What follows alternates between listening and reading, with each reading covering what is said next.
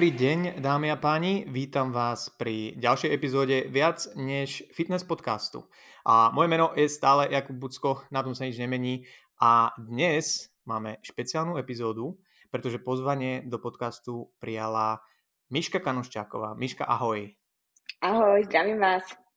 A Miška sa aktívne venuje fitness už od roku 2013. To som našiel na, tvoj, na tvojej stránke a od roku 2015 aktívne súťažíš. A prosím, to je ale takéto škatulkovanie, hej, že bikini fitness, a povedz ľuďom možno, ktorí ťa vôbec, vôbec nepoznajú, ako by si sa ty im predstavila, aby som ťa aj neškatulkoval iba ako tú bikini fitnessku. Áno, v podstate presne o tom aj odjak išlo, že ja som nechcela mať len nálepku bikini fitness, keďže v podstate mm, podstate proste to je, len, to je len také onalepkovanie a ja som chcela niečo viac z toho vždycky vyťažiť. Ako si vravel, hej, od roku 2013 sa vlastne tomu venujem s tým, že vlastne od toho roku 2013 som to brala už tak vážne, hej, lebo k pohybu som mala blízko odjak živa, vlastne s fitness ako takým som prichádzala do kontaktu fakt, že v podstate už od malička, lebo napríklad aj moja teta mm, bola úspešná a je ešte úspešná v tejto sfére fitness. Uh, takže v podstate ja som ten šport registrovala už dávno, keď ešte absolútne nebol taký populárny ako dnes, že sa tomu venovalo, venovali vlastne masy ľudí. Ale od toho roku 2013 som to bral už tak vážne, hej, že už to malo nejakú hlavu, nejakú petu, už tam bola aj tá myšlienka, že skúši, skúsiť to súťažne. No a vlastne od roku 2015 som aktívne súťažila, v podstate nejakých 5 rokov takmer v kuse. Som bola v tom kolobehu súťaží, bola som aj niekoľko rokov reprezentantkou Slovenskej republiky. Čo sa týka vyslovene toho fitness, hej, tak tam môžem povedať, že celkom ako som vyzbierala aj nejaké také popredné prieč priečky, medailové umiestnenia aj na takých súťažiach ako Majstrovstva sveta, Európy, Diamond Cup eh, a na slovenskej scéne tiež vlastne tam je XY tých medailových umiestnení. Eh, ale vlastne viac menej už mm, nejaké tri roky nesúťažím a už sa viac zameriavam naozaj vyslovene na ten coaching žien, najmä súťažné prípravy. Máme vlastne aj také súkromné fitness, čiže venujeme sa aj takej bežnej klientele. Takže už sa naozaj prioritne venujem tomu, pôsobím aj ako rozhodca v asociácii, v ktorej sa angažujem na súťažiach. O, tak asi všetko také dôležité som spomenula, myslím. Ja, ja keď som si pozeral aj vlastne, čo máte na webe, uh, že tie tvoje uh, achievements a vlastne súťaže, ktorých, tie väčšie súťaže, ktoré si vyhrala, tak naozaj to bolo, že som musel sa aj scrollovať, hej, že musel som ísť aj nižšie, lebo je toho naozaj veľa. A v rámci, v rámci toho Bikini Fitness, tam e, len, e, aby sme to uzavreli, nech ťa s tým nenaháňam, prečo si sa ty reálne že rozhodla súťažiť v Bikini Fitness? To mám takú, takú len otázku, že čo bola tá tvoja nejaká primárna motivácia? Bolo to tým, že si pri tom kvázi vyrastala, bola dlho pri tom športe a bola si v tom dobrá? Alebo si mala tú ambíciu, že sa ti to páči a prepracovala si sa k tomu? A dodatočná otázka, v čom bolo pred 8 rokmi súťaženie iné? No tak ako som sa k tomu dostala, v podstate k pohybu som mala blízko. Spomenula som aj tú tietu, že som bola v tom kontakte, keď ľudia o tom ešte nevedeli, ale paradoxne vlastne uh, nejak, cez tú tietu ma to neoslovilo, lebo ona vlastne súťažila v tej takej, vtedy nebolo XY kategórii, hej, bolo proste fitness jednoducho, bolo to podobné takému body fitness a podobne, čiže toto ma nejak až tak uh, neoslovilo, aj keď som sa venovala tomu, cvičila som, hej, fitness som navštevovala od 14 rokov a podobne. Uh, ale v podstate zlom uh, nastal vtedy, keď uh, uh, bolo to, um, ja som sa vlastne tomu venovala, lebo aj s terajším už manželom, keď sme sa dali dokopy, on mal tiež k tomu blízko. Čiže my sme sa vlastne už v tom tak ako keby ťahali, podporovali jedno s druhým ale vlastne taká tá myšlienka, že skúsi to súťažne, prišla reálne, keď vlastne e, vznikla tá kategória Bikini Fitness, tedy bola ešte taká mladá. A ja som si o tom prečítala článok, to stále spomínam, hej, lebo to bol taký fakt zlomový okam, okamih so Sabinou Plevakovou vtedy e, v Muscle Fitness, Hej, e, tam, odtiaľ som vlastne čerpala ja primárne vtedy informácie. A je mi smiešno, že vlastne keď jej poviem, že to bol vtedy taký môj primárny zdroj, tak už si pripadám, že fakt už asi spadám do takej tej starej kulturistickej éry, hej, lebo dnes už ľudia ani neregistrujú ten časopis a pre nás to bolo fakt vtedy také gro všetkého. No a vlastne tam bol, bol rozhovor so Sabinou, mňa oslovila, oslovila celkovo tá kategória, hej, že je taká ženská, že jednoducho nepotrebujem tam robiť nejakú gymnastiku, kto, s ktorou som proste do kontaktu dovtedy absolútne neprišla, čiže to by bol problém. Uh, ale čo ma oslovilo najviac, to nebolo ani to samotné súťaženie. Mňa tak brutálne nadchlo to, ako tá Sabina o sebe rozprávala. Hej, že ona proste na mňa pôsobila brutálne taká disciplinovaná, cieľavedomá, uh, proste vedela, čo chce a mňa toto nadchlo. Hej, že ja som si vtedy povedala, že a ja chcem raz o sebe povedať, že som cieľavedomá, že som disciplinovaná, že proste konečne niečo dotiahnem do konca, do nejakého úspešného záveru, lebo ja som dovtedy bola taká, že vlastne venovala som sa kade čomu, nič nebolo na 100%, nedokázala som nejak veci dotiahovať do konca a nebola som s tým úplne OK, hej. A keď som si toto prečítala, toto ma na tom nadchlo najviac, hej. A vtedy vznikla taká myšlienka, že dobre, idem do toho, skúsim to, baví ma to, mám na to vlastne priestor, lebo už sme sa vtedy vlastne s priateľom osamostatnili, čiže neovplyvňovali ma nejaké stravovacie návyky blízkych, treba a podobne, čiže celkom také tie podmienky som na to mala fajn. Čo ma ale tak držalo po celú dobu, to tiež tak rada stále spomínam, je to paradoxne, čo mnoho ľudí zlomí, že vtedy som mala vlastne vo svojom okolí taký okruh ľudí, ktorí, keď som im napríklad povedala taký ten svoj plán a cieľ, tak doslova sa mi vysmievali. Hej, že proste začali ma ponižovať, doslova podkopávať, zosmiešňovať a toto fakt bolo dlhé roky to, čo ma držalo, že vlastne aj keď som bola unavená, mala som z toho chuti to nechať, ja som si vždy spomenula na to, že nemôžem proste dopustiť, aby tí ľudia mali pravdu. Ja musím proste ukázať, že to myslím vážne a to vtedy pritom som mala len takú myšlienku, že raz sa chcem postaviť na to pódium. Mňa už to fitness bavilo, ale to bolo také, že chcem si to raz skúsiť. Hej, to, je, to bol celý taký môj cieľ, hej, ktorý sa potom vlastne rozbehol vo veľkom. Uh, takže tak nejak to, to začalo a pokračovalo. Uh, no a v čom to bolo iné dnes a pred rokmi, tak ja si myslím, že asi najväčší rozdiel je v tom, práve že najväčší rozdiel robia práve tie sociálne siete. Hej, že skrz tých sociálnych sietí doslova my vidíme druhým ľuďom do tanierov a ono je ťažko povedať, či to je na jednej strane výhoda, že máme vlastne kvantum informácií, vieme sa cez tie sociálne siete dostať k rôznym ľuďom, ktorí nás ovplyvňujú, hej, pozitívne alebo negatívne ktorí nám možno posunú nejaký know-how, možno nejakú motiváciu, eh, cez ktorých sa vieme dostať možno aj k nejakému svojmu trénerovi, lebo napríklad vtedy ani to nebolo. Ja si pamätám, že už vtedy som zháňala presne nejakého kouča, ale to nebolo vtedy. Fakt, ja som vyslovene hľadala niekoho, kto ma povedie, kto mi pomôže s tou stravou, ako si ju nastaviť na tú súťaž, kto mi pomôže nejak o, s tými tréningami, posingom. Ja som netušila, ako sa prihlásim na nejakú súťaž, ako sa tam dostanem, hej, proste to bolo úplne pre mňa jeden obrovský otáznik a fakt neexistoval nikto. Hej, dnes proste je taký pretlak toho všetkého a v tom je podľa mňa najväčší rozdiel, čo je veľakrát aj na škodu, lebo ja si myslím, že naozaj o, to vytvára taký ruch Hej, ja to vidím aj na svojich dievčatách, keď ich pripravujem, že proste oni ako keby často už až nevedia, že koho názor zobrať, už ako keby majú taký mix informácií, mix názorov, uh, je také, porovnávajú sa strašne, hej, že tá má takú formu, lebo to vidí, hej, a tá prečo ide takto tú prípravu? A tá povedala, že toto sa nemá robiť a ten sa vyjadril tak, že takto by sa to malo robiť, hej, čiže v tom je ten veľký rozdiel, že človek by mal sa trošku naučiť fakt tie informácie selektovať, možno možno naozaj pretriediť strašne aj ten okruh ľudí, ktorý sleduje a možno sa vedieť aj nejaký, na nejakú dobu stiahnuť možno zo sociálnych sietí v tých prípravách, ak mu to robí zle.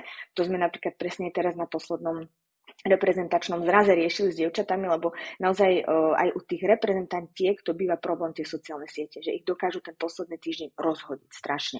Hej, čiže skôr by som povedala, že tam je ten rozdiel a že je to možno skôr až už na škodu, lebo väčšina ľudí to selektovať nevie a vytvára to taký nepokoj, ruch, chaos. Myslíš, že je spôsob, ako to dokážeš klientku alebo babu, ktorá súťaží, naučiť, že ako selektovať tie informácie? Tak ono, uh, vieš čo, ja sa snažím dievčatám, lebo stretám sa s tým veľakrát, hej, že napríklad nejaká klientka s verenkyňami povie, alebo, no, povie mi napríklad, že niečo si prečítal a teraz jej to vyargumentujem, hej, a snažím sa jej vysvetliť, že veď pozri, veď ja ti proste keď sa zhoduješ s mojou filozofiou, prečo si ma oslovila, tak asi už vieš, čo ti nejakú dobu štiepujem, vysvetľujem a teraz si zober, že to, čo ona povedala, hej, nejak je to vyargumentujem, ale aj tak sa stretávam veľakrát s tým, že jednoducho, keď nejakému človeku chýba to kritické myslenie, tak mu to môžeš argumentovať dookola a niekto si áno, dá povedať, o, vie potom hej, trošku to rozlišovať, ale potom sú fakt takí ľudia, ktorým to nevysvetlíš, hej, alebo sa stretávam často s tým, že ja neviem, poviem príklad, niečo ja tým dievčatám štiepujem, mám nejakú takú filozofiu, ktorú, ktorú, ktorú ich učím, ktorú, ktorou sa ich snažím viesť a potom napríklad vidím, že vo veľkom lajkujú niekomu niečo, kto tvrdí totálny opak. Hej, čo potom povieš si, že dobre, však srdiečko, hej, hore dole, ale ten človek ich podporí. Hej, a teraz ja sa jej vyslovene spýtam, a súhlasíš s tým? A veľakrát sa fakt stretnem s tým, že mi povie, vieš čo, ja som to ani nečítala poriadne, ale, ale však ty ho podporuješ, ty to sleduješ, ty sa tým živíš. Hej, a s tým sa stretávam často, čo je smutné. Má si, má si niekedy problém uh, v rámci toho, že si vlastne sledovala svoje klientky na Instagrame a že ti to, ako keby riešila si niekedy tú dilemu, či sledovať klientov na Instagrame alebo nie? Uh, no ja akože vys- sledujem klientov na Instagrame, ale no sledujem ich práve kvôli tomu, hej, že som možno videla, že ako funguje, keď, aj keď aj tak však človek si tam dá len to, čo chce, hej, ale tak automaticky nech toho klienta si dám, hej, odsledovať, aby som s ním bola trošku v takom bližšom kontakte aj keď tiež niekedy no, je to možno aj pre mňa viac na škodu. Ja som to práve aj nedávno riešil, uh, tak, tak lebo ja som mal vždy také pravidlo, že nesledujem klientov, čisto preto, aby mi to proste, že to sú také, že pre mňa, hej, osobne, že také rozkuskované informácie, že niečo tam mm-hmm. uvidím a čo si poviem, že ježiš, a čo keď to nie sú časťou plánu, Áno, a veď, uh, povedal si, že toto urobíš, alebo povedala, robíš niečo iné a teraz uh, ako sme toto súvisí s deficitom alebo s náberaním a tak ďalej. A, a nikdy som nesledoval eh, klientov, a nejakým spôsobom som povedal, že a že však čo? A keď som náhodou začal, vždy z toho bol nejaký problém, povedal som si nie, keď chceme budovať ten vzťah, tak nech je tak úprimný, že mi povie všetko. Ja nenávidím, ja, ja tam netrávim veľa času totiž, to, znamená, že môže mi ujsť nejaký kontext a v rámci toho Instagramu, takže som si povedal, len preto mi to nápadlo, lebo som si povedal asi dva týždne, tri týždne dozadu presne, že nie, že toto ja tak neviem fungovať, ale zase v kontexte nejakej takéto presne, že vieš, že prípravy alebo bikiny, viem si predstaviť, že aj takáto forma možno intenzívnejšieho kontaktu, hlavne keď s tým tá klientka alebo klient je OK, tak je to asi že bez problémov a niekedy to môže byť aj na osoch. Mm-hmm.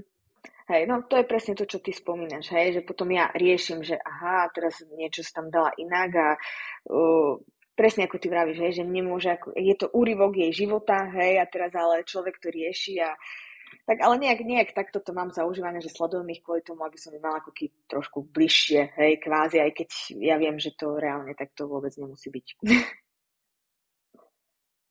Jo, ono je to, čo som akože videl, alebo aj sa bavil so zahraničnými trénermi, taký bežný štandard, hej, že akože nikto to nerieši. Ja som taký čudný. A, takže tak. Dobre, uh, Myši, Posledná vec uh, k tvojmu súťaženiu, lebo vlastne si, uh, to sa mi veľmi páči inak, uh, že si to vlastne podala, takže čo ťa motivovalo, motivovalo do toho súťaženia, bolo taká tá vízia tej disciplíny, mm-hmm. nejakého režimu a nejakej štruktúry, hej, že vlastne presne ako si hovorila Sabina Plevaková, Maria, to ešte ja, keď som sledoval bikini fitness, takže akože intenzívne, že ma zaujímalo, že som, som sa v tom fitness svete viac pohyboval, tak Sabina Plevaková to bola modla, no, hej, pre, áno, pre, pre ženy v rámci to, toho, Hej, hej, vlastne... to proste ona bola tiež môjim vzorom. Jo, že ako, ako vyzerala, ako vystupovala a že vlastne si aj niektoré baby všimli to, že a, ako je mhm. disciplinovaná, mm-hmm. hej, že a čo, si to, čo to obnáša, že to nebolo len to krásne, že odfotím sa a, v leginách a tu je zľavový kód a teraz som bikini fitnesska, ale že bolo vidieť za ňou tú prácu a, a že teba to vlastne motivovalo a to si môžeme asi, alebo môžeš mi to potvrdiť, že to ti vlastne aj dalo to súťaženie, nie? Že takúto rutinu a že možno sa to prenieslo aj do tých iných oblastí a že proste vieš sa fokusnúť, vieš byť disciplinovaná. Jednoznačne, áno, toto aj ja často opakujem, že vlastne mne fitness dal brutálne veľa. Aj to súťaženie, hej, a naozaj to, že som vyhrala nejaké medaily, nejaké poháre a že som proste na tom podiu bola, to je jedna z úplne z posledných vecí, čo mi fitness a súťaženie dalo, hej, lebo vždy fakt e, to, čo si človek z toho vyťahne, závisí fakt od toho prístupu, od toho, ako človek k tomu celému prístupuje, ako je nastavený a podobne. A presne to stále tvrdím, že tým, že ja som vlastne e, v rámci toho súťaženia, tam sa fakt vyžadovala tá disciplína, e, striktnosť, taká nekompromisnosť, tak naozaj ja som to dokázala následne preniesť kdekoľvek. Hej, potom sa to fakt, to, to bol už taký rozbehnutý vlak, že jednoducho som si začala veriť, videla som, že naozaj človek, keď máka, keď proste za niečím ide, keď sa do niečoho zahryzne, tak proste to vidie, alebo aj keď to nevidie, tak jednoducho vždy vie nejak s tou situáciou pohnúť, niečo urobiť, ale jednoducho, že tá snaha niekde vyústi tak jednoducho som získala takú väčšiu seba dôveru a začala som byť cieľavedomá a disciplinovaná fakt už potom v každej jednej oblasti. Hej, že naučila som sa aj ako keby púšťať do takých vecí, ktoré možno na prvý pohľad ma až strašili, a v ktorých som si úplne neverila a kdežto predtým by neexistovalo, že som sa do niečoho takého pustila, tak vlastne ten proces toho súťaženia, toho všetkého, ako ma to formovalo, ma naučilo, že jednoducho dobre, pustíš sa do toho, za pochodu sa to proste naučíš, budeš postavená pre tie situácie, nejak sa z nej proste popasuješ a proste urobíš to maximum, ktoré môžeš. Hej. Lebo jednoducho však v každom športe, či sa bavíme o bikini fitness, či o akomkoľvek inom športe, jednoducho je, sú potrebné tie vlastnosti. Bodka. Hej, tam bez týchto vlastností človek ďaleko nedôjde. Len veľmi rýchlo Ďakujem, že počúvaš podcast a dúfam, že sa ti epizóda páči. Ak o tom náhodou nevieš, už čoskoro spúšťam 10 týždňový online skupinový kurz pre všetky ženy, ktoré milujú silový tréning, zaujíma ich zdravá výživa a chcú dosiahnuť trvácne výsledky. 10 týždňov kvalitných tréningov, prístup k edukačnému portálu s rôznymi témami z oblasti fitness a mindsetu a najmä komunita žien, ktorá je odhodlaná makať. To všetko lacnejšie ako denné látečko zo Starbucksu. Ak ťa zaujíma viac, klikni na link v popise podcastu alebo v mojom bio na Instagrame. Ostávajú už len posledné miesta a budem rád, ak sa k nám pridáš. A to si veľa ľudí neuvedomuje, že ako nejaké športové pozadie, alebo že to, že robí, robil človek šport v mladosti, tak vie veľmi, veľmi, veľmi pomôcť práve s tou nejakou rutinou, štruktúrou. A, a nemusí to byť len, že človek, ktorý súťaží, ale všeobecne má nejaké ambície v rámci rekompozície postavy, a zlepšenia svalovej hmoty, tréningov, výkonnosti a tak ďalej. Tak tá rutina, ak si to človek zažije nejakým spôsobom v mladosti, práve veľakrát cez nejaké športy, tak vie hrozne, hrozne pomôcť. A ja sa s tým tiež stretávam v praxi, že a, dievčatá a klienti, ktorí proste mali nejaké to pozadie športové, tak o niečo ľahšie sa im do toho dostáva.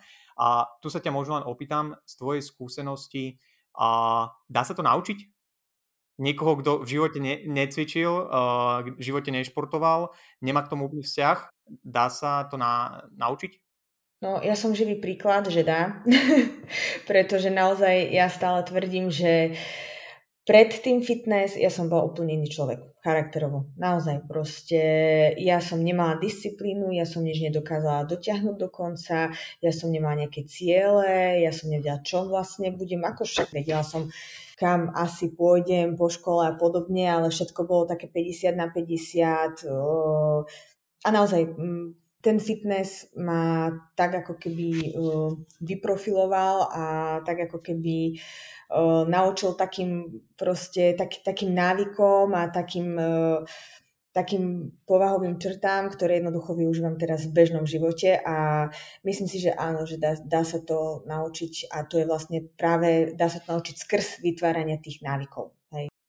Taká myšlienka, vlastne, lebo teraz je a, veľmi moderné hovoriť o rovnováhe, hovoriť o tom, že treba všetko s mierou nejakým spôsobom a tak ďalej a tak ďalej. Ale či v tomto vlastne, práve v nejakej tej budovaní v tom budovaní tých návykov a v tom, že človek nejakým spôsobom pretvorí takú tú možno svoju lenivšiu podstatu, možno človek, že nemá tie základy práve z nejakého športu a tak ďalej, či nie pre bežnú populáciu, aj pre bežnú populáciu a rozumnejšie začať proste trošku striktnejšie, trošku dať si tie mantinely a trošku, trošku užšie, robiť to, čo treba a takým spôsobom nejakým si vybudovať tie dôkazy, že ja to dokážem, ja to viem, než to, čo sa teraz robí, lebo aj, aj mne sa to v praxi neosvedčilo, že proste, aha, OK, ty nemáš súťažné ambície, tak teraz rob si, čo chceš, len tu sem tam toto, na toto si dáme pozor. Hej, že či vlastne nemá zmysel, hlavne keď, člo, hlavne keď človek nemá to pozadie, začať trolinku s ušimi mantinelmi, aby si dokázal vôbec budovať tie návyky. Ťažko povedať, lebo ono je to presne tak, ako ty aj vravíš na jednej strane, že jednoducho, keď mám nejakú tú No poviem to presne na takom príklade, hej, že keď máme tých klientov, ktorých máme v rámci osobných tréningov, tam som úplne v tomto taká najbenevolentnejšia, lebo tam to vnímam tak, že jednoducho ten človek v prvom rade si chce prísť zacvičiť, chce, aby vlastne trošku vypol, chodí tam aj z iných dôvodov, chce sa dostať do formy, ale tí ľudia nemajú nejaké úplne veľké ciele, oni chcú, aby prišli, aby zacvičili správne, aby ich, sme ich viedli, aby jednoducho proste trošku aj to mali v rámci takej psychohygieny a vidím, že tam naozaj sú tie výsledky najmenšie u, tých, u tejto klientely. Hej. Potom sú väčšie, uh, mám, lebo naozaj veľa ľudí je prekvapených, keď uh, ešte neprišli s nejakým online coachingom do, uh, do styku a pýtajú sa ma, či to má vôbec nejaký zmysel, nejaký význam ten online coaching. A ja tým ľuďom veľakrát vravím, že má o mnoho väčší zmysel a mám tam väčšie výsledky s tými ľuďmi, ako s ľuďmi, ktorých mám na tie osobné tréningy a to je podľa mňa práve kvôli tomu, že je tam o mnoho väčšia kontrola. Hej, lebo napríklad na tých osobných tréningoch tiež majú možnosti ľudia so mnou konzultovať, podať mi feedback, e, riešim s nimi strávu, ale tým, že to nechám v ich režii, hej, že to niečo naviac, čo ti ponúkam a neplatíš mi za to, že s tebou niečo prekonzultujem, ak potrebuješ a tak ďalej, je to v tvojej režii, tí ľudia to väčšinou nevyužívajú, alebo však napíšem raz za tri mesiace, hej, alebo aj zabudne, čo sme si povedali na tej nejakej konzultácii, alebo podobne. Ale kdežto v tom online coachingu, tam proste máme nejaké striktné pravidlá, vtedy a vtedy mi to pošleš, vtedy je konzultácia, na tom zapracuješ, toto chcem, aby si presne aplikovala dovtedy a dovtedy. Uh, toto si spoznámkuj, maj to na pamäti, uh, posielajú, posiela mi samozrejme dáta, vidím, či sa posunuli, neposunuli, ak vidím, že sa dotyčná, keď sa teraz fakt bavíme o klientke, ktorá nemá súťažné ambície, ale vidím, že jednoducho sa neposunula nikam. Jeden mesiac, druhý, tretí, neaplikuje, čo si povieme zjavne. Hej, tak jednoducho ten coaching úplne stráca význam ale väčšinou tým, že práve to od tých ľudí vyžadujem, takú väčšiu seba kontrolu, aj kontrolu z mojej strany, eh, že mi tam podávajú tie feedbacky, že sú tam tie pravidelné konzultácie, tak naozaj k tomu tak svedomitejšie pristupujú. Berú to ako taký záväzok, že na to čakám, že jednoducho proste to musia poslať, že jednoducho uvidím, či tam bola nejaká snaha, nebola a jednoducho tie výsledky tam sú. Hej, čiže to, čo si vlastne povedal, určite má mm, logiku, že jednoducho, keď aj ty od tých ľudí trošku viac vyžaduješ a trošku viac na nich zatlačíš a máš nejaké dáta, ktoré si vieš aj ty ako coach porovnať, tréner, aj ten človek, klient, tak proste e, do toho aj ten samotný klient potom vklada viac a berie to ako takú aj zodpovednosť voči sebe, voči tej spolupráci, voči coachovi, trénerovi. Čiže dáva to zmysel. Určite áno, odpovedala si vlastne mi úplne presne, že to sú vlastne možno pre človeka, ktorý si nájde kouča tie užšie mantinely, že zrazu má zodpovednosť voči, voči niekomu a zrazu má voči niekomu nejakú accountability a, a jediný problém je potom, keď má niekto nejaké ambície a v rámci rekompozície postavy, ale toho kouča si napríklad nemôže dovoliť, alebo nemá toho kouča. A takýto človek, keď si všade prečíta, že hlavne pomaly, malé krôčiky, žiadne veľké zmeny, lebo to nevydržíš, tak to sú tí ľudia väčšinou, ktorí sa nikam neposunú, lebo ich to nebaví. Hej, tam není taká tá úvodná motivácia. A preto my, my, v, tomto, my v tomto ako koučovia veľakrát pôsobíme ako ten uší mantinel a už samozrejme tá interakcia nemusí byť o tom, že dáš si iba 200 gramov varenej tresky.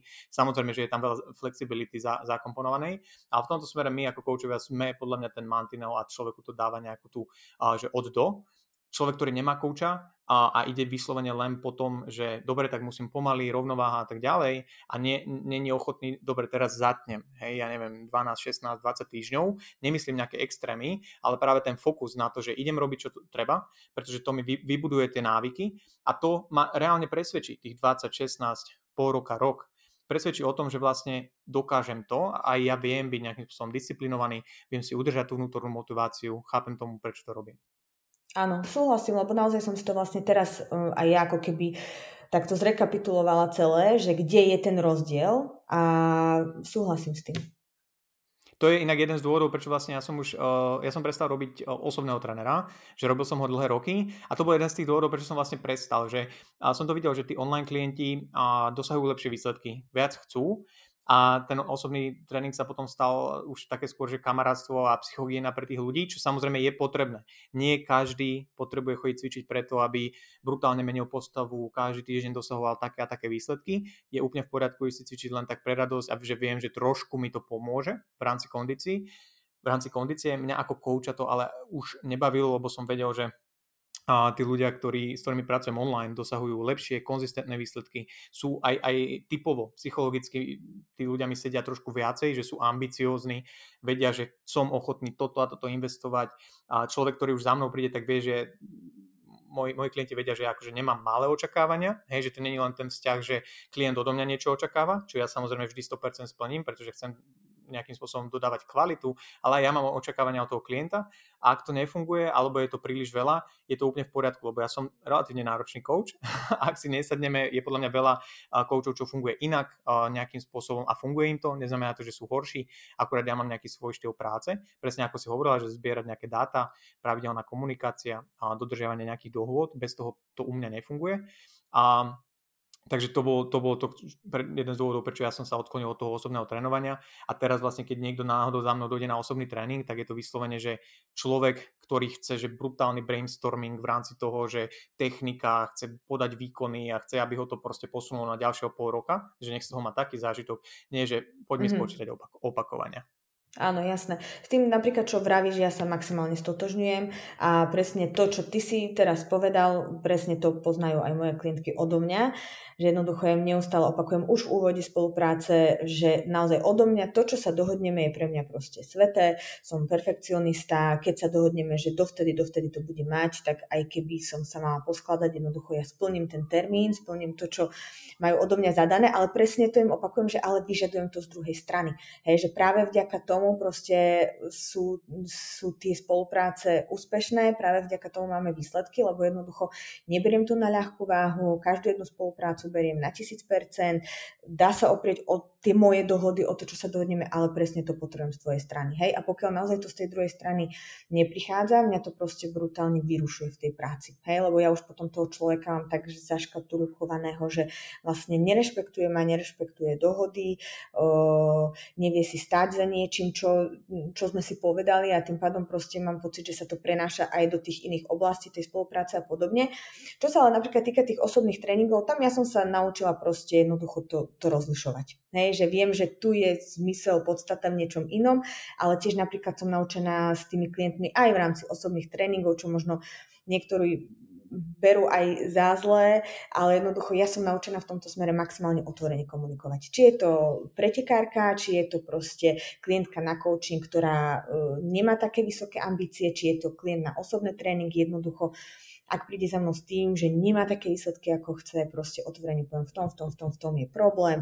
Nemôžeš čakať, že ty si možno myslíš, že do toho dávaš 80%, reálne je to 10 a proste potrebuješ zabrať, aby si aspoň takýto kúsok sa posunul niekam. Hej.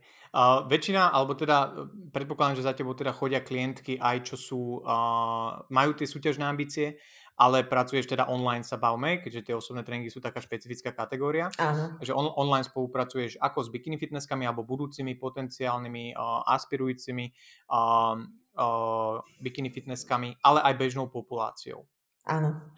A naj, najväčší rozdiel v rámci tej práce uh, u teba je, je, je v čom? Okrem toho samozrejme, že tá súťažná príprava pre bikini fitnessku je už špecifická. Hej, tam už predpokladám, že uh, je to intenzívnejšie ako z ich strany, že ten režim je trošku prísnejší, tak z tvojej strany, že proste do toho investuješ oveľa viac času, energie uh, ako mentálnej, tak fyzickej.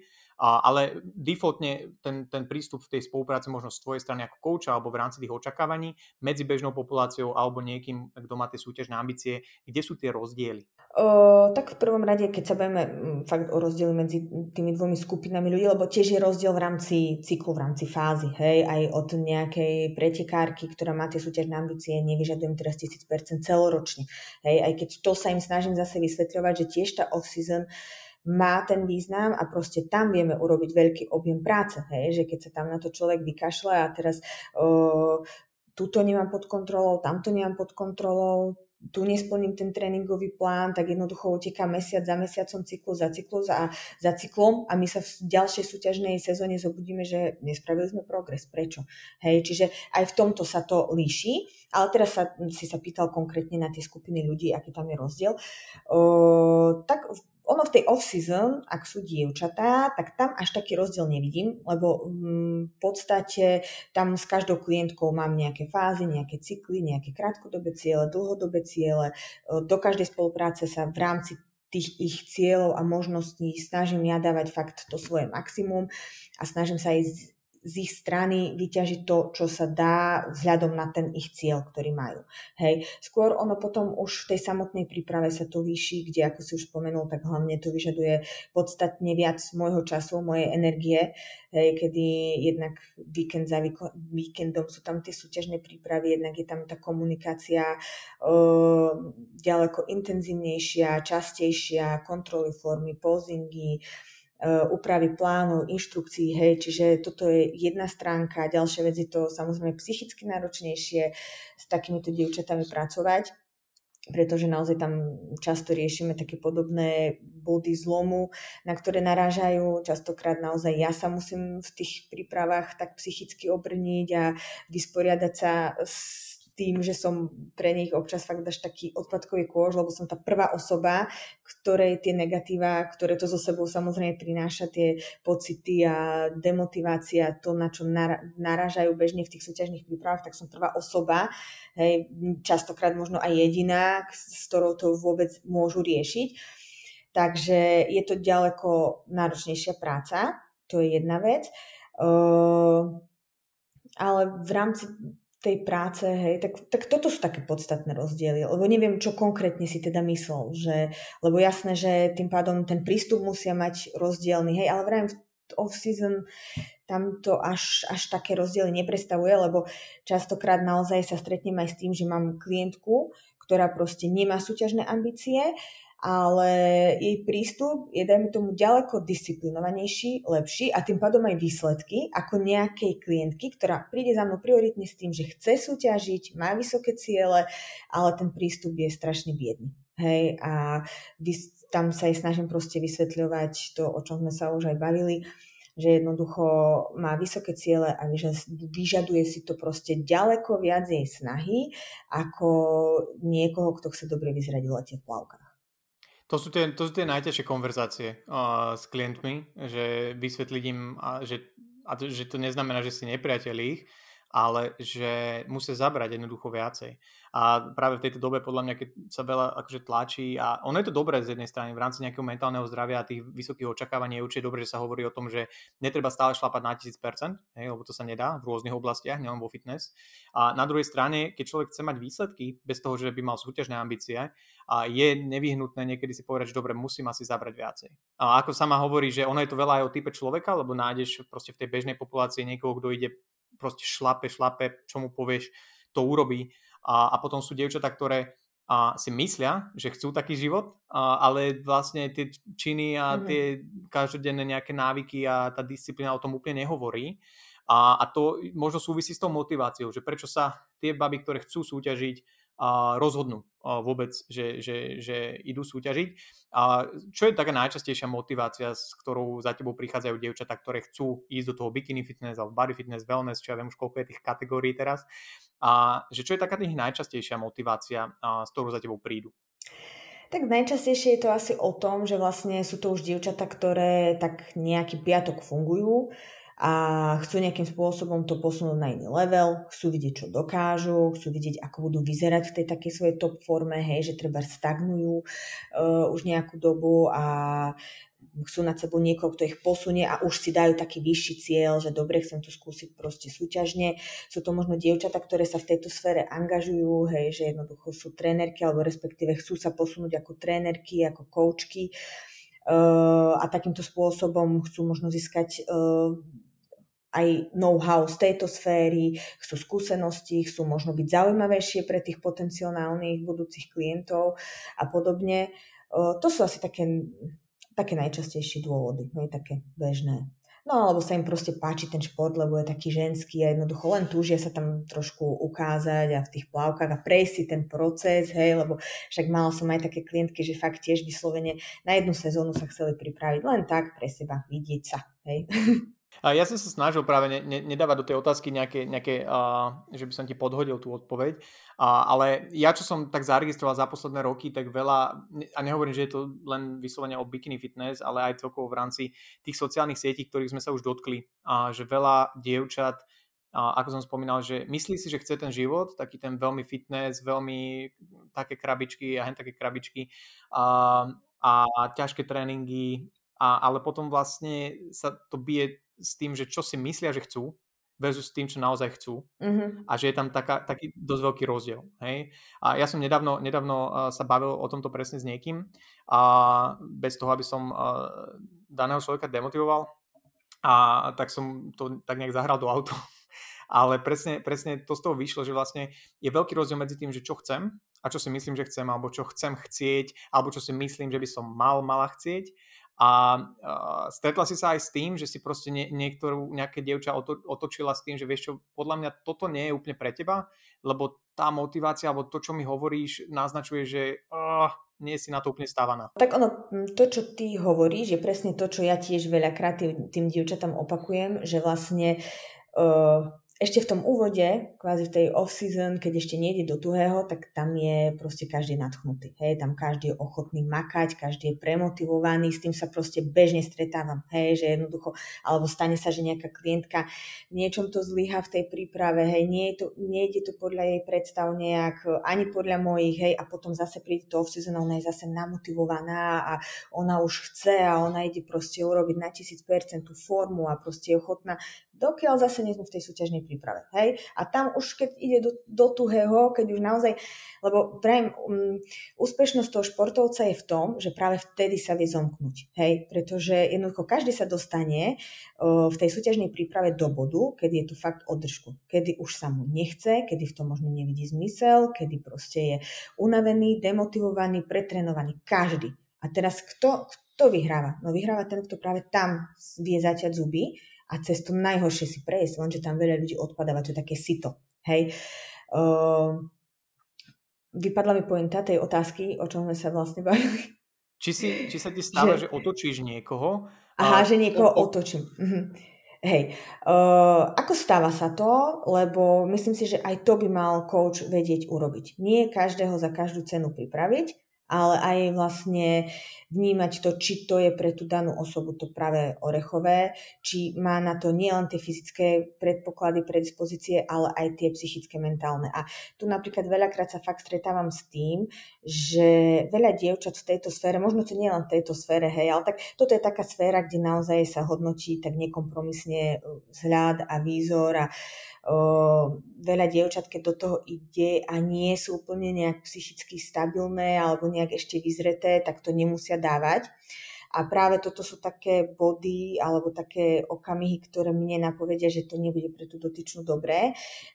Keď naozaj si uvedomím, že ju to mm, že jej to škodí nejakým spôsobom. Že dajme tomu už tej off-season, keď ešte ani nejde do tuhého a vidím, že napríklad konkrétny príklad, mala som klientku, ktorá ešte len sme začali spoluprácu. Jediné, čo som od nej chcela je, nech začne jesť viac, lepšie, poriadne a pravidelne cvičiť. Hej, jednalo sa tam o nejaké 4 tréningové jednotky do týždňa. Proste len nech sa nejak zabehne a nech si vybuduje nejaký systém.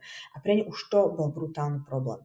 Nedokázala splňať pravidelnosť tréningov, uh, nebola stotožnená s tým, že má jesť viac, nebola stotožnená s tým, že tam priberie niečo, lebo jednoducho však potrebovali sme robiť tú formu a jednoducho na tých kilkách, ktoré mala s, s tou podobou tela, ktoré mala, proste by to nešlo a mala s tým brutálny problém. Bojovala sama so sebou a už tam som videla, že tak toto nie je to. Keď nedávaš túto fázu, uh, súťažnú prípravu nedáš, alebo naopak som mala klientku, ktorá s týmto mala problém, ale so súťažnou prípravou nemala doslova ona, aj keď trpela, ale proste jej vyhovovalo nie je len, aby bola čo najviac vychudnutá. A tiež som vedela, že aha, tak toto tiež asi nebude to, to najlepšie. Čiže pokiaľ naozaj vidím, že to tej dotyčnej vyslovene škodí nejakým spôsobom, najmä psychicky, a to sa väčšinou aj pretaví do toho fyzičného, uh, tak tam to zvyknem stopnúť. Hej. Ale veľakrát sa mi skôr uh, stáva to, že naozaj možno vidím u nejakej klientky, že nie je to pre ňu to práve, pokiaľ naozaj sa nebavíme, že je tam niečo vážne, že naozaj mám pocit, že môže je to naozaj výrazne nejak poškodiť psychické, fyzické zdravie, ale pokiaľ je to nejaká taká väčšia banalita, väčšia, menšia banalita, tak vlastne ako keby sa jej snažím skôr len uh, vysvetliť, že nemyslím si, že to je úplne pre ňu dobre, nech pouvažuje, uh, ale keď tá dotyčná chce, tak jednoducho ja ju pripravujem, ale veľakrát to proste padne presne na tom, na čom si myslím, že to môže padnúť.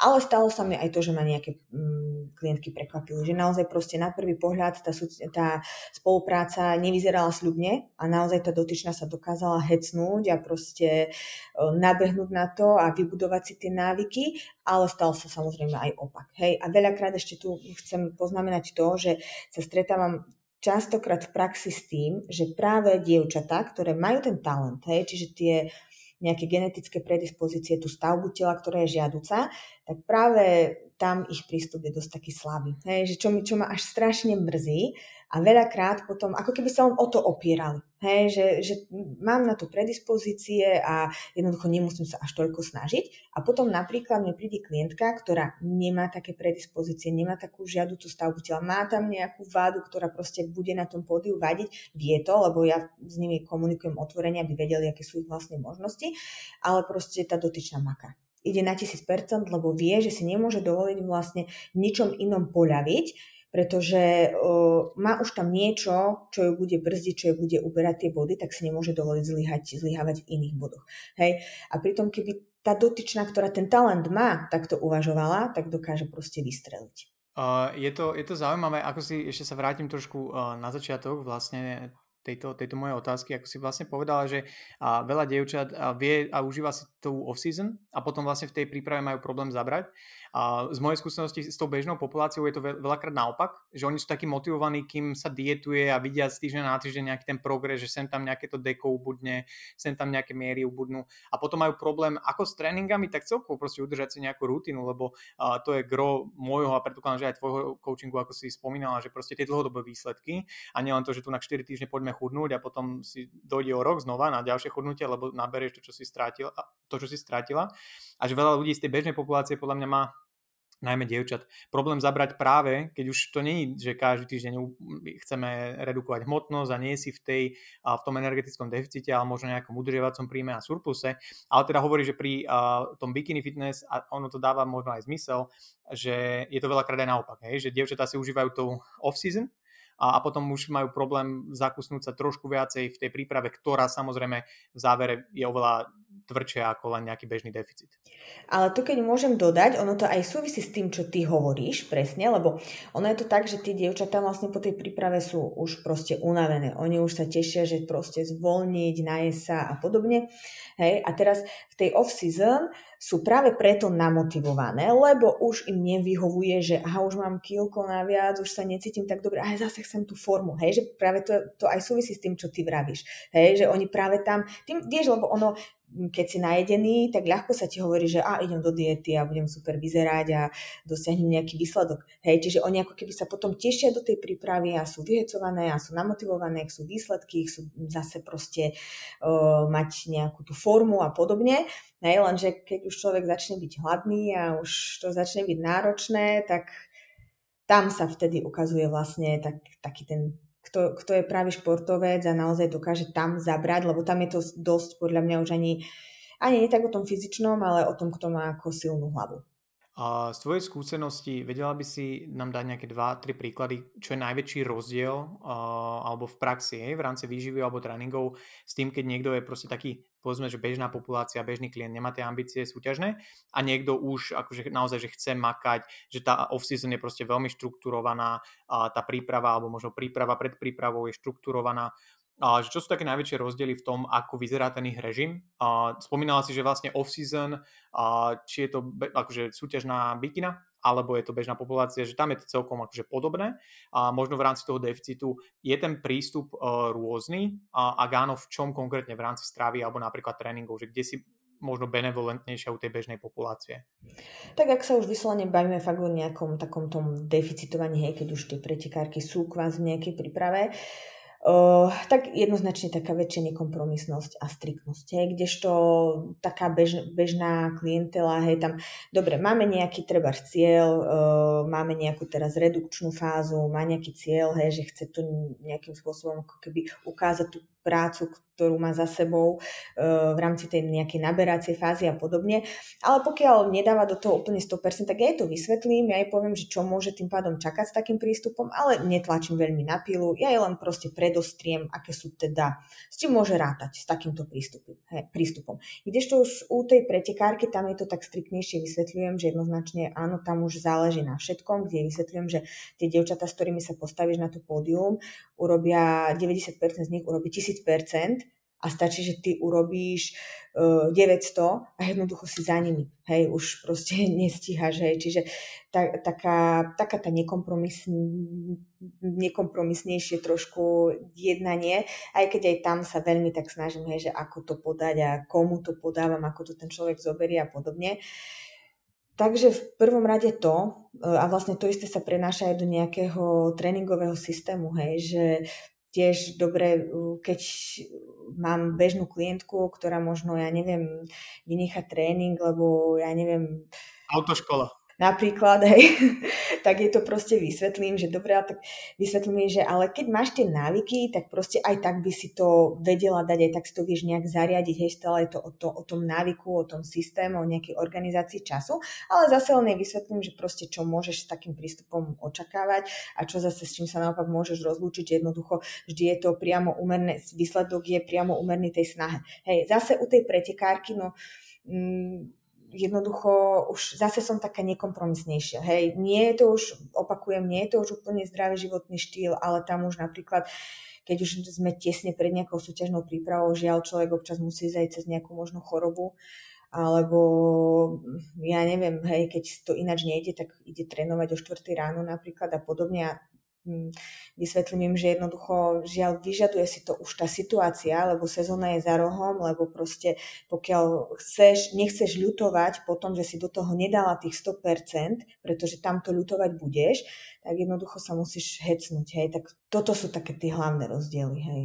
Ja som veľmi rád, že to hovoríš uh, takto uh, na konkrétnych príkladoch, pretože podľa mňa stále je taká tá notion, hej, a možno sa to až tak odkláňa, že kedy si bola naozaj tá kulturistika, to bikini fitness, teraz sa na to ukazuje, že ježiš, aký je to extrém a ako zle sa to robilo, ale na tom režime, na, to, na tej nejakej striktnosti sa nič nezmenilo, len preto, že máme akože viac informácií o tom, že dá sa to robiť flexibilnejšie, ale stále to chce nejakú uh, disciplínu, stále to chce určite väčšiu obetu, ako keď niekto chudnel, chudnel na, na, na leto. A presne niekomu sa to môžu dať ako extrémne prí, príklady, že ísť ráno o cvičiť, alebo preboha pomáhať cez chorobu cvičiť. Ale to je ten šport niekedy. A preto sa hovorí, a ty si to povedala aj v rámci tejto epizódy, že e, súťažné bikini fitness není len o zdraví a možno vôbec o zdraví v tom, v tom závere tej prípravy. No žiaľ, súťažne už sa nemôžeme baviť o tom, že je to zdravý životný štýl. Hej, tam sa môžeme baviť o tom, ako sa čo najviac vyhnúť nejakým extrémom, alebo respektíve ísť čo najmenej do nutných extrémov. Hej, ale dnes aj to bikini fitness je na vysokej úrovni. Hej, tie dievčatá proste sú brutálne pripravené po každej stránke a jednoducho, keď človek to myslí vážne a naozaj chce byť dobrý, dobre, môžeme to robiť len tak, že sa chcem vidieť, OK, tak potom môžem očakávať aj také výsledky. Ale keď idem do toho s tým, že fakt chcem byť dobrý, chcem sa posúvať, chcem byť majster, tak jednoducho adekvátnu snahu to vyžaduje, ale naozaj opakujem, že je možné proste hľadať tam taký aspoň kompromis a ísť v najmenšej možnej miere do tých extrémov, lebo veľakrát sa stretám s tým, že jednoducho niekto už má tak zaužívané postupy v tých súťažných prípravách, že už proste ide do tých najväčších extrémov bez ohľadu na to, či to vôbec nutné je alebo nie je. Hej, tak toto ja zase odsudzujem, lebo naozaj proste niekedy prídu za mnou dievčatá od nejakých koučov a ja nerozumiem, prečo pre Boha robili až tak takto drasticky a nutné to nebolo a skôr to bolo kontraproduktívne. Eh, pre ich akýkoľvek budúci život alebo aj súťažnú kariéru. Eh, ale rozhodne treba mať na zreteli, že jednoducho zdravý životný štýl to proste nie je bodka. Hej. Čo sú pre teba také nejaké dve, tri kritické veci alebo faktory, kedy si povieš, že uh, prepáč, teba nemôžem pripravovať na súťaž? No v prvom rade, keď naozaj u nej vidím, že ide tam, má možno nejakú poruchu príjmu potravy, hej, že sú tam také jasné znaky, že nie je s tým vysporiadaná, nie je tam absolútne dobrý vzťah s jedlom, bojí sa priberať, bojí sa jesť, alebo proste čokoľvek s tým súvisiace. Toto je pre mňa proste hneď taká prvá kontrolka, pri ktorej si poviem, že, že nie, toto nebude proste pre teba dobre, môže ti to uškodiť. Aj keď mala som napríklad raz pretekárku, ale už prišla za mnou s tým, že už bola von, mala aj anorexiu, aj bulimiu, ale prišla za mnou už s tým, že už to bolo viac menej v poriadku a ju práve ten fitness z toho vyťahol. Hej, že jednoducho práve tým, že proste krásne dokázala zvládať aj tie fázy, kedy potrebovala jesť, potrebovala naberať, proste na, naozaj nebol s tým problém a práve vďaka tomu, že tam si našla nejaký režim a videla v tom zmysel, prečo mám teraz jesť, prečo mám jesť kvalitne, a podobne, tak práve vďaka tomu sa dostala z toho takého chaosu, v ktorom žila. To on tak som pomimo toho mm, uviedla, že mm, aj s niečím takým som sa stretla, ale rozhodne sa nepustím do niečoho, v čom sa necítim ja kompetentná. Takže toto je taká kontrolka číslo jedna.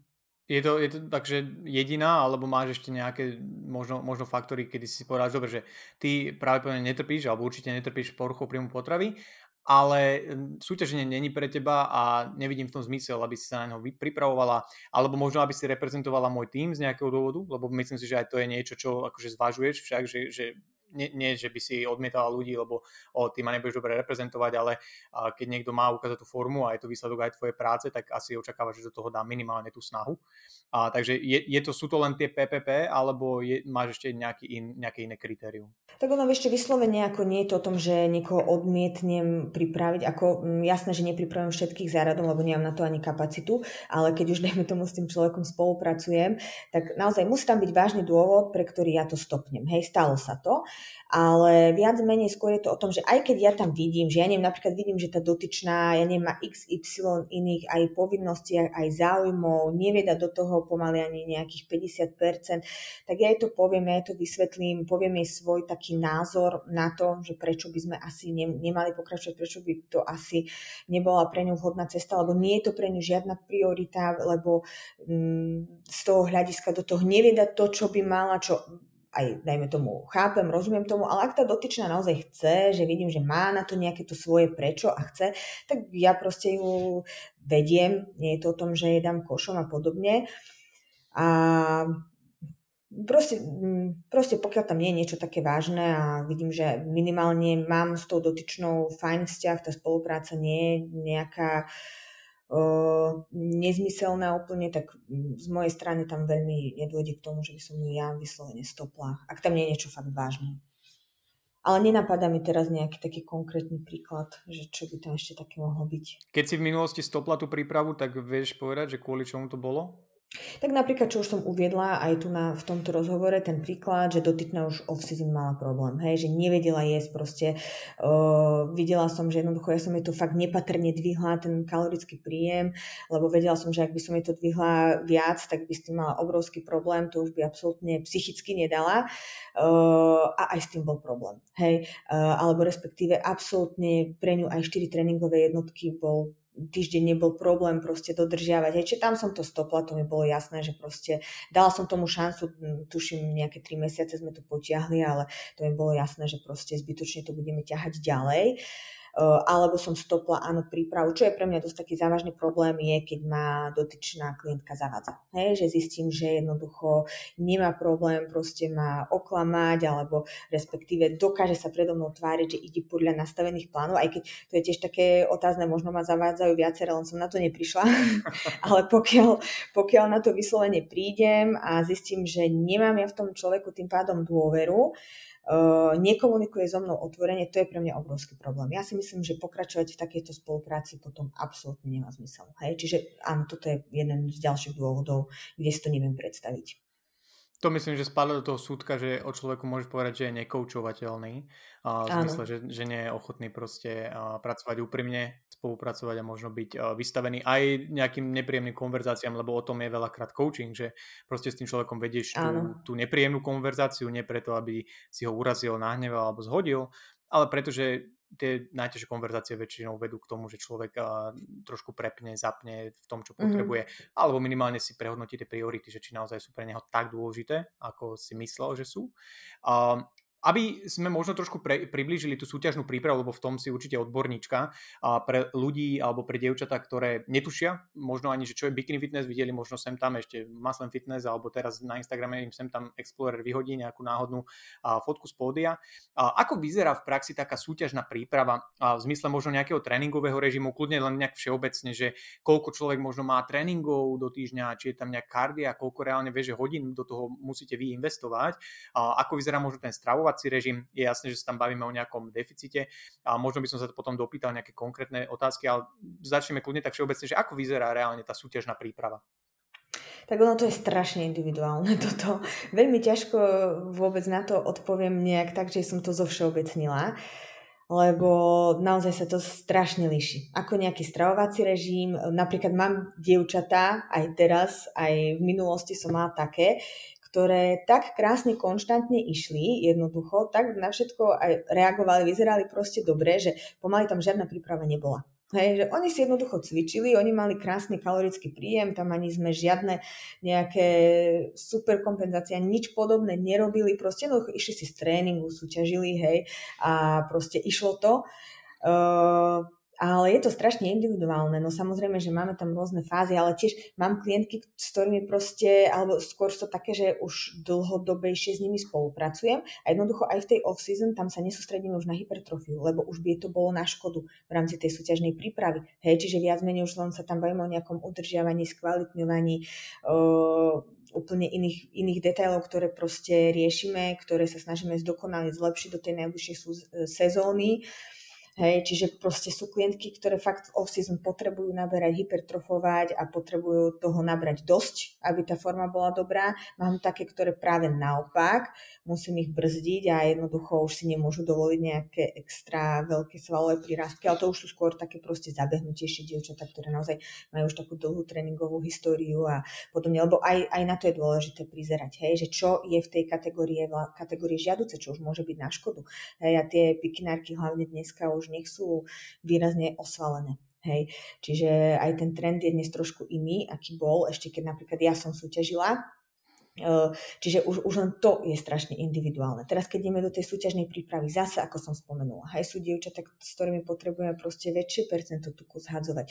Sú dievčatá, ktoré pomaly, nie že pomaly, ktoré nedietujú, hej, jednoducho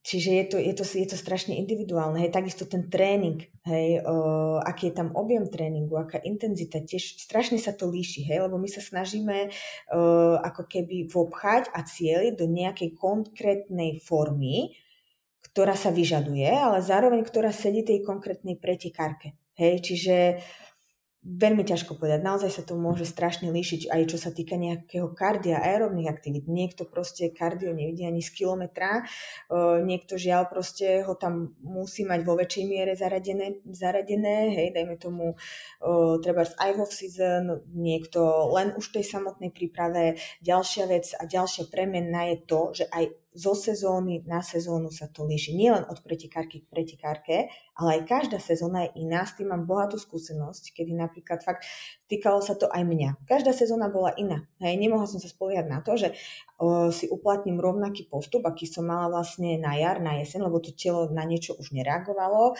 na niečo reagovalo ináč a podobne.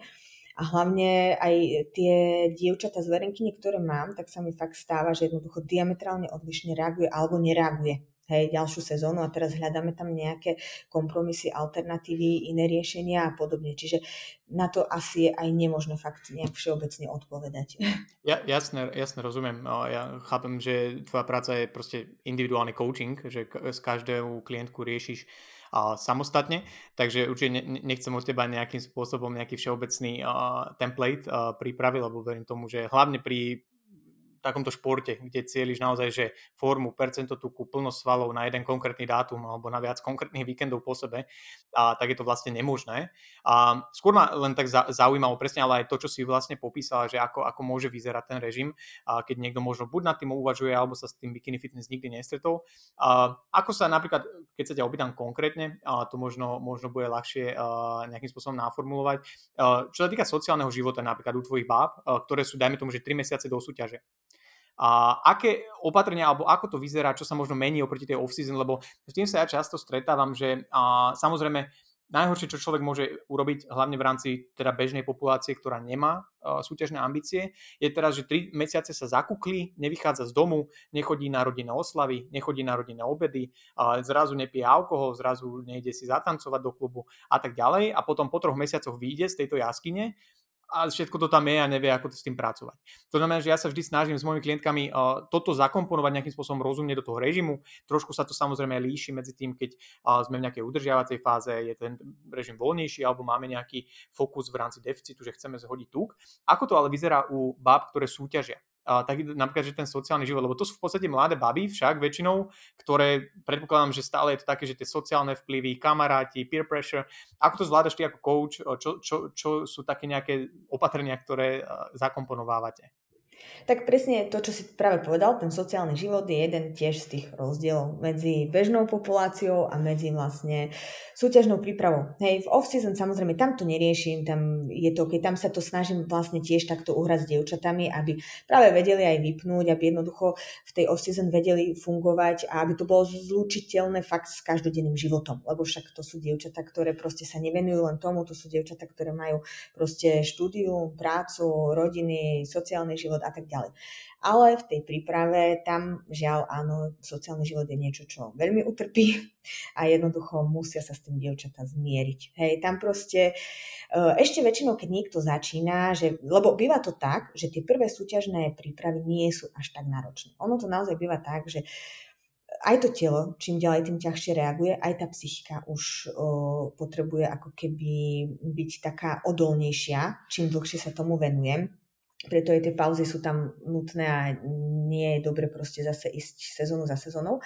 Ale čo sa týka konkrétne toho sociálneho života, áno, tam proste bohužiaľ je to o tom, že keď už sme v tej takej fakt fáze súťažnej prípravy, tam je dobre, keď človek trošku sa úplne fokusuje sám na seba, lebo strašne ho to rozptýluje. Hej. Ja som aj veľakrát vravela, že ako náhle si povieme, že si oficiálne súťažnej príprave, je dobre fakt dať si klapky na oči, proste vyhýbať sa čomukoľvek, čo ťa provokuje. Čomukoľvek, čo ti proste znároční tie podmienky a urobiť si radšej tie podmienky pre seba čo najjednoduchšie. Čiže sústrieť sa na seba, proste strava, tréning, regenerácia, nejaká psychohygiena, ale ak viem, že jedno jednoducho mi nerobí dobre uh, navštíviť každú nedelu babku v tej príprave, tak jednoducho ju nenavštívim a radšej sa s ňou uvidím po tej súťažnej príprave, lebo naozaj aj ja som to takto praktizovala v súťažných prípravách. Ja som sa stále smiala, že vlastne na začiatku súťažnej prípravy som sa s každým rozlúčila, že vidíme sa vlastne o 3 mesiace a tak toto fakt reálne bolo, lebo naozaj proste čím ďalej, tým to bolo náročnejšie a ja som vedela, že jednoducho musím si odstrániť všetko, čo ma nejakým spôsobom provokuje, čo mi zhorší tie podmienky a potrebujem sa fakt fokusovať na seba. A čo z toho, že ja sa snažím silou mocou udržať si ten sociálny život, keď proste tým trpím a znemožňujem si dosiahnuť ten cieľ, ktorý som si proste stanovila. Hej, čiže tam je dobre naozaj proste si uvedomiť, že mám teraz nejaký iný cieľ, nejaký vyšší cieľ a vyžaduje to to, aby som si tie podmienky trošku to prispôsobila a niečo na chvíľku obetovala a vlastne ten sociálny život je, je jedna z tých obiet, ktorú je dobre, dobre urobiť. Je to, je to veľakrát ten rozmer tohto celého zdravého životného štýlu, ktorý sa ne, nerieši alebo sa o ňom nehovorí, a, ale pritom je akože kritický pretože akože sme sociálne tvory a akokoľvek ja som možno introvert a nepotrebujem a nemusím mať akože veľmi interakciu s ostatnými ľuďmi, tak som jeden z mála si myslím a väčšina ľudí je to úplne prirodzené. A že sme proste tvory, ktoré v komunite sa cítia dobre a ktoré potrebujú komunitu a ten sociálny život určite si treba nejakým spôsobom udržiavať, ale presne ako si povedala, to je ten rozdiel medzi nejakou súťažnou prípravou a nejakou bežnou populáciou, ktorá chce iba schudnúť. Samozrejme, aj v rámci bežnej populácie v 90% prípadoch tam treba spraviť nejaké zmeny. a pretože veľa ľudí tu, tie sociálne interakcie nezvládajú, a, tak aby korešpondovali s tými cieľmi, ktoré si vytýčia. A, a je tam veľký priestor na úpravy, veľ, veľký priestor na nejaké zlepšenia, aby to stále súviselo s tým racionálnym, a, zdravým životným štýlom. A, takže som rád, že sme sa toho dotkli. A, aby som ťa nezdržoval príliš dlho, Myši. Posledná oblasť, ktorej sa chcem dotknúť a, v rámci, a zaujíma ma tvoj názor, a je postoj k tomu takému teraz trendu, že mám sa rada a jem intuitívne, a čo ja som ti slúbil, alebo som si tak povedal, že, že nebudem ti podkladať odpovede do tejto otázky, lebo môj názor na to ľudia poznajú. Ale mám sa rada a jem intuitívne a nejaká filozofia, ktorú ale mnohokrát tlačia dievčatá, ktoré v minulosti prezentovali úplný opak. A čo si o tom myslíš, ako to možno vnímaš aj v kontexte či už súťažného nejakého fitness alebo celkovo len tých sociálnych sietí a cvičenia a výživy?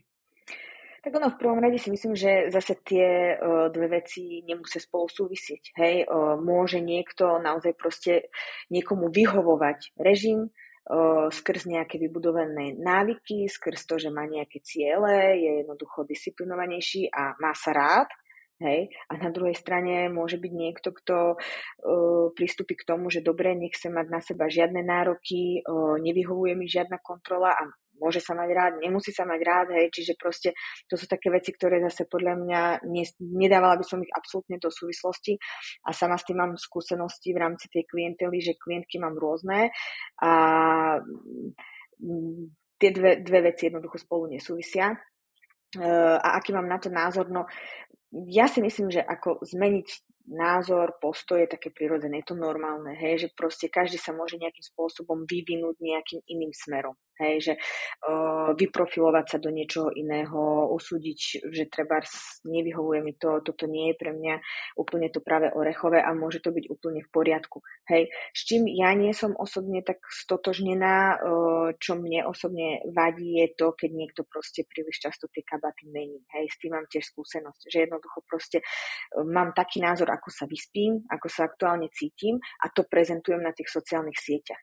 Hej, tiež som mala klientky, ktoré proste mali celkom veľké publikum na tých sociálnych sieťach a tým, že ja som s tými dievčatami proste v takom neustálom kontakte, v komunikácii, tak ich trošku aj poznám po každej stránke a jednoducho ja sama som ich vnímala ako nie úplne vyzreté osoby, nie psychicky stabilné osoby uh, a jednoducho presne to robili na tých sociálnych sieťach. Hej, že jednoducho každú chvíľu im vyhovovalo niečo iné, každú chvíľu prezentovali niečo iné, lenže títo ľudia si presne neuvedomujú to, že ich proste sleduje nejaká masa ľudí, môžu to byť ich rovesničky, môžu to byť mladšie dievčatá, alebo hoď aj staršie. Hej, ale človek proste, keď uh, sleduje toho mm, nejakého influencera, tak on, on nevie, čo to je za človek. On nevie, že ten človek proste, preč, že ten človek jednoducho presadza nejaký názor len preto, že on nie je nejak zastabilizovaný v tom svojom smere a potom to tých ľudí ovplyvňuje a spochybňuje to na ich ceste.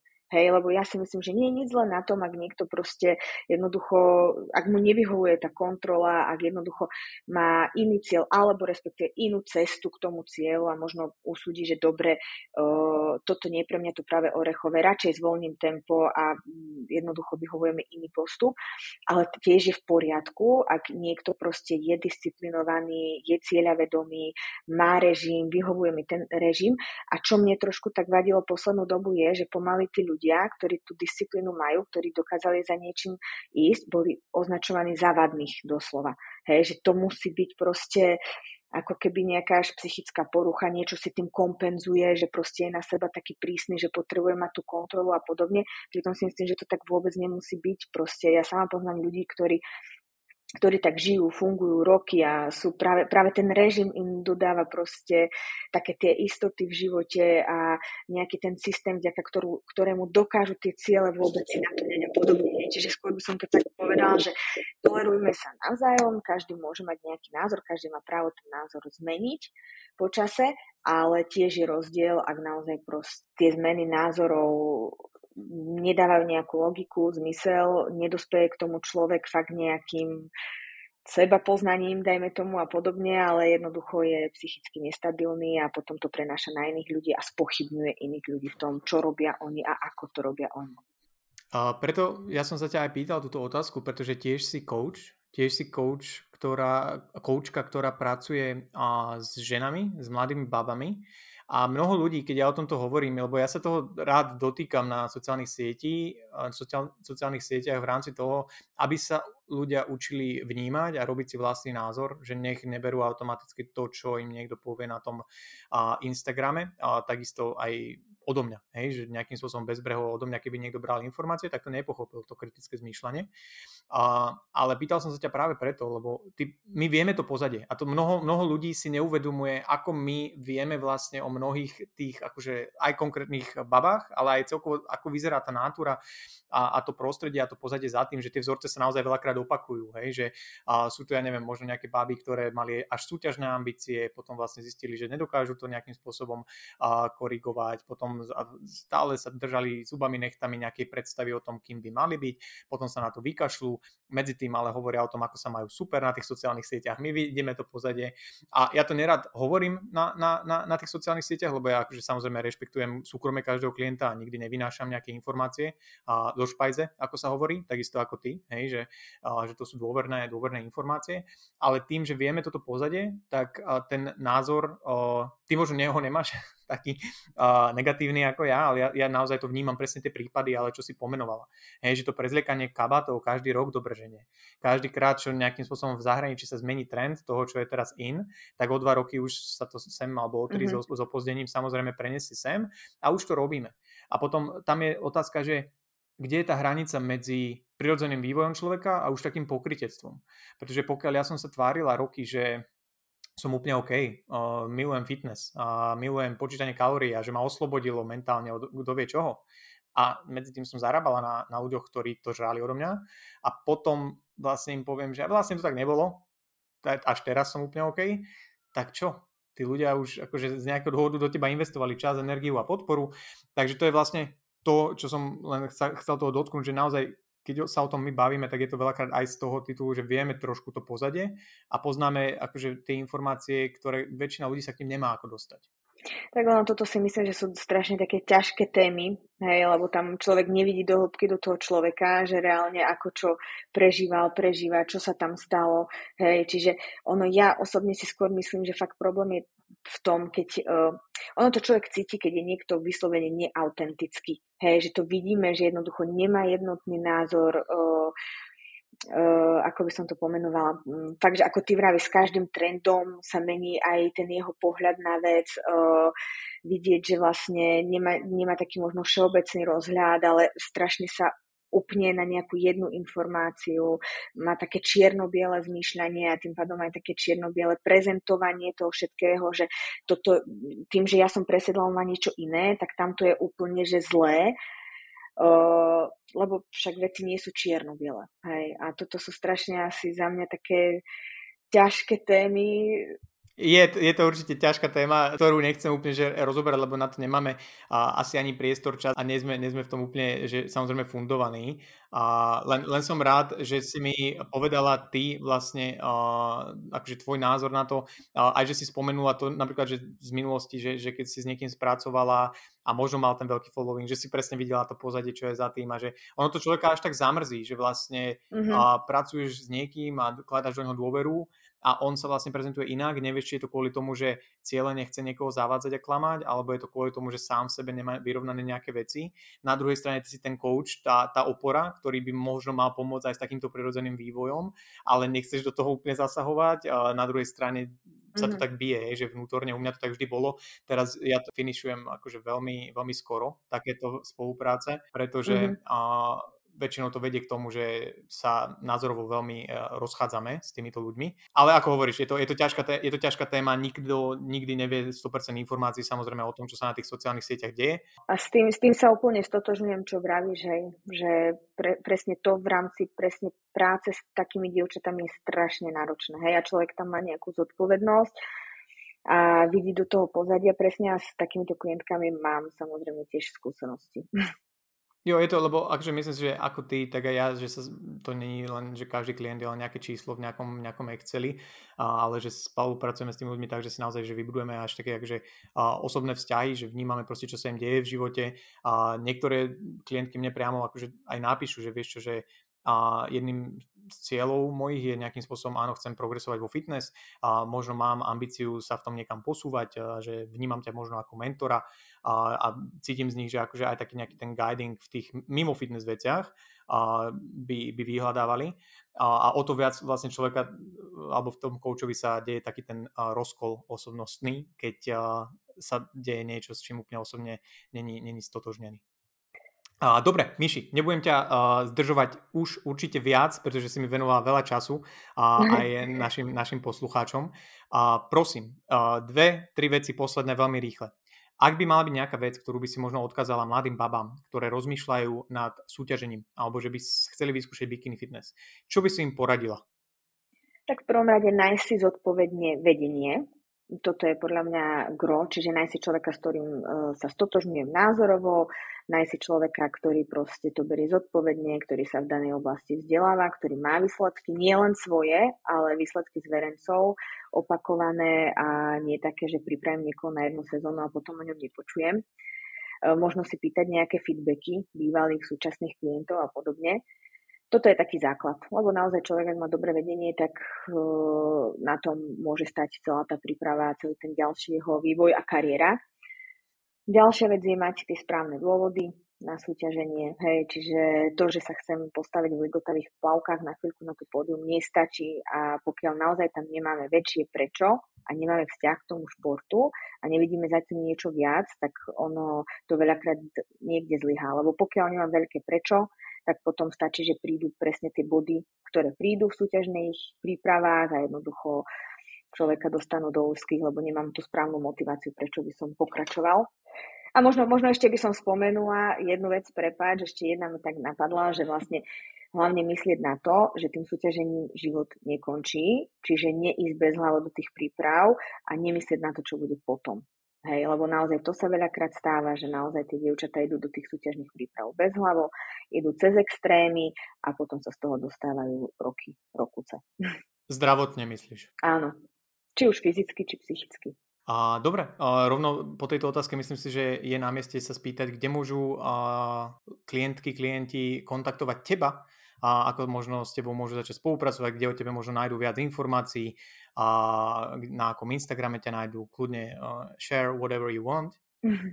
Tak na mojom Instagrame Miška Kanuščaková, uh, taktiež v bio mám vlastne webovú stránku, kde si nájdú kompletne moje info- informácie o mne, všeobecné, taktiež uh, nejaké moje najväčšie úspechy, uh, absolvované kurzy, semináre, nejakú tú fotogalériu, ktorú ale už treba trošku aj inovovať a, a trošku rozšíriť o aktuálne fotky tak tam hlavne ma nájdu. Super, super. Uh, Miška, ja ti ďakujem veľmi pekne, že si prijala pozvanie do, do podcastu.